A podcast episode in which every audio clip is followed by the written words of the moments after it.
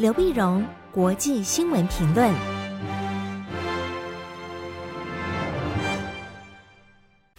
各位听众朋友，大家好，我是台北东吴大学政治系教授刘碧荣。今天为您回顾上礼拜重要的国际新闻呢。第一个，我们先看王毅跟苏利文的会面。那么，中国大陆外交部长王毅跟美国国家安全顾问苏利文。在一月二十六号到二十七号，在泰国首都曼谷进行了两天超过十二小时的会谈。那讨论的重点当然是台湾选后的这个台海的情势啊。那么双方各自表达自己严正的立场啊。那么还包括俄乌战争、中东、北韩、南海、缅甸等等世界各地发生的这些重要的事情。那就表示美国跟中国之间呢，其实慢慢的开始恢复高层的这个对话。啊，那是呃，从二零二三年五月以来呢，王毅跟苏利文两个人呢，大约每四个月就在美国以外的地区进行呃对会谈，包括了二零二三年五月的维也纳啊，四个月以后九月的马耳他啊，以及这次那么二零二四年一月份的曼谷。事实上，在去年二零二三年十月份呢，王毅访问华府的时候呢，也曾经跟苏利文会谈。啊，这会谈呢，在这次会谈呢，那么也有消息来源指出，那么美国国务卿布林肯呢，那么今年呃将会再度访问北京啊，然后那么拜登跟习近平呢，在今年春天呢，也会再进行电话的一个会谈啊，即使没有面对面的会谈呢，进行电话会谈，我们就看到高层的这个对话呢逐渐恢复，那下面的中间的工作小组的会这种对话呢，也如火如荼展开。啊，一月三十号到一月三十一号，美中弃毒工作组就是对抗这个毒品呐、啊，这个呃弃毒工作组会议将在北京举行。那今年春天呢，两国还要举行人工智慧的这个对话，并且举行军事海事协商协议的会谈。国防部国防部长呢，跟战区指挥官之间的这个沟通呢，也会加强。美中商务沟通小组也将在华府举行第一次的面对面会议。这个多方的这个会谈呢，当然有助于稳定美中之间的关系。所以你可以看到，在台海的情势紧张，但是美中情势如果能缓和的话，当然也有助于缓和整个台海的情势。那王毅到了泰国，那除了见苏利文之外，那当然也跟泰国进行访问嘛，所以他也跟泰国外长的呃谈呃那么会谈，然后在礼拜天的时候呢，二十八号的时候举行记者会，那宣布呢，中国跟泰国达成协议，三月一号开始呢，双方三十天之内的这个停留免签证，免签。那免签，你可以想到，免签呢，它会吸引很多泰中国观光客到泰国去，因为在疫疫情之前呢，泰国的经济啊，那么国外的观光客扮演非常重要的角色。疫情之前呢，观光客大概有四千万，啊，疫情之后呢，当然一路跌得很惨嘛，现在逐渐的恢复，恢复呢，那泰国当然希望今年的目标是三千万，先恢复到三千万游客，啊，那么四千万的时候呢，中国的游客大概占了四分之一。那王毅是这样讲说，鼓励呃中国人到到泰国去旅游啊、投资啊啊。那双方呢，当然也表示在这个国际政治上这个合作。那双方也同意啊，反对这种零和关系啊，就是不要打的你死我活的零和关系。泰国的外交一向非常有技巧，被称为“风中之竹”，风中的竹子。那风中竹子这样灵活的摆动呢？那所以在美中对抗的时候，泰国的政策呃，它的立场是中立的。啊，那王毅当然就想说，他中立很好啊，就是非零和的嘛，所以泰国跟中国的合作的关系当然也会在加强。啊，这是我们看到呃东南亚的这块。第二大块新闻呢，那当然看的就是中东。中东呢，礼拜天的时候有一个新的一个变化，一月二十八号礼拜天，美国驻叙利亚跟约旦边境的一个基地遭到无人机的攻击，啊，三个美军死亡，三十四个人受伤。那这是以哈战争爆发以来首度传出美军大规模伤亡的这个事件，那当然引起很大的震撼啊。那么，呃，国美国国防部长奥斯汀说加强保护啊。那么，美国总统拜登说，那当然，这后面就是伊朗的扬言要报复啊。但这事情变得比较严重的就是因为这个攻击呢，马上就伊拉克伊斯兰反抗运动跳出来说，宣称是他们犯案。伊拉克伊斯兰反抗运动呢，那是伊朗支持的民兵，所以美国一口咬定后面就是伊朗。可是今年是美国选举年，选举年呢，所以美国政府的每一个对外政策都必须非常的谨慎。你要不要对伊朗用兵？用不用啊？你不用兵，你可能表示在选民面前表示你这个政府太过软弱。可是如果你用兵，你晓得你有可能陷入到另外泥淖之中啊！美国现在有这么多的地方都要支持，甚至还要打仗，那还得了啊？那在中东的时候，那到底伊朗的问题怎么解决？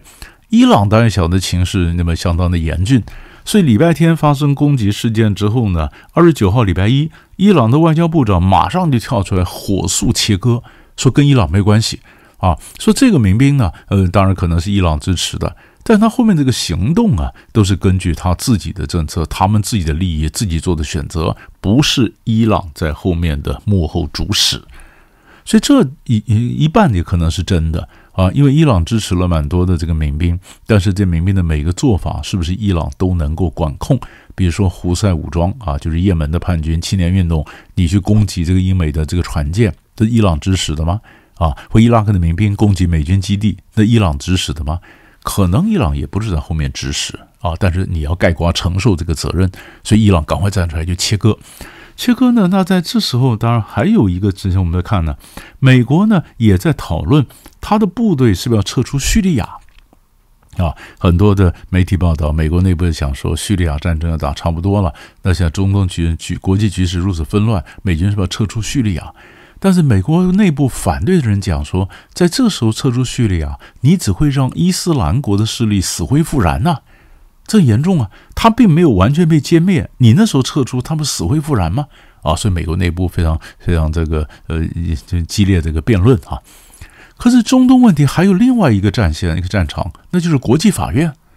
国际法院上次我们也谈过，南非啊，那么领衔在国际法院呢上告以色列，说以色列对哈马斯的这个政策呢，那形同是种族灭绝啊。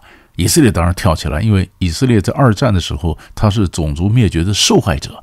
你现在说他也对别的国家进行种族灭绝，以色列当然反对啊。所以在国际法院有非常非常激烈的攻防。攻防在上个礼拜五的时候呢，一月二十六号，国际法院呢做出了裁决。他是初步的裁决是这样讲，他说以色列呢应当竭尽所能防止加萨走廊发生种族屠杀的这个事件。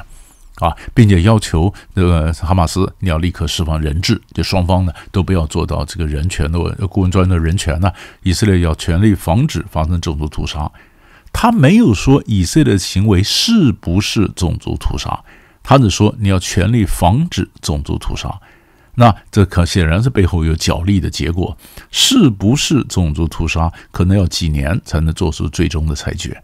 可是我们关注到，他说他只告诉以色列，你必须一个月之内要报告你做了什么事，竭尽所能的防止种族屠杀的事情发生。他并没有要求以色列立刻停火。本来南非是要求，呃，要那国际法院你要跟他讲立刻停火。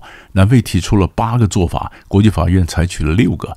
那其中最最严厉的、最重要的就停火，国际法院并没有采取呃这个行动。啊，因为本来停火，以色列本来反对，以色列说你没有谴责哈马斯，你叫我单方面停火，那当然不干。所以后面的攻防啊，这分可以想见非常的这个激烈啊。那最后国际法院做出这样的裁决呢，那么它是有约束力，但是它没有执行力。啊，就是你必须要以色列这样做，那以色列如果不做的话，他也不能怎么样，所以这个事情就值得我们去关注了啊。那看以色列后面的怎么反应，那么对加萨的战事会有什么样的冲击啊？国际法院能不能有重要的一个角色？就我们看到中东呢，其实是三条战线，陆上的战线是一条啊，我们看到这次美国遭受的攻击，海上是红海，那还有一个就是国际法院，三条战线。第三块新闻呢？我们看土耳其，在上个礼拜四的时候呢，二十五号，土耳其同意瑞典加入北约。瑞典呢，因为俄乌战争之后啊，他觉得感受到俄罗斯的威胁，所以放弃了中立政策，他说加入北约。可加入正式加入北约呢，必须每一个北约国家都同意啊，而土耳其反对。那土耳其反对的原因呢？那就是你瑞典内部还有很多库德族工人党啊，或者是说一些呃被土耳其认为是恐怖组织的那你这个要要要能够呃加强对恐怖组织的一个管控啊、控制啊，然后你要遣返，我觉得是个呃我的这个可能在土耳其犯案的这个这些恐怖组恐怖恐怖分子啊，那你没有做到，那为什么要通过呢？啊，其实土耳其用的方法只是跟北约去谈判，要更多的东西，因为车讲说跟库德族的影响力，德国内部有很多，法国内部有很多，你为什么光拿瑞典的事情来说事呢？哈。后来果然，美国在后面也施加压力。美国就告诉土耳其说：“你如果同意瑞典入盟的话呢，我马上就同意卖武器给你。”土耳其在二零二一年十月份就提出要求，要买 F 十六战机。哎，算算，你美国一直不给啊！啊，美国现在讲说：“你如果同意瑞典加入北约，我就同意卖 F 十六战机给你。”啊，果然一月二十五号的时候，土耳其同意瑞典加入北约。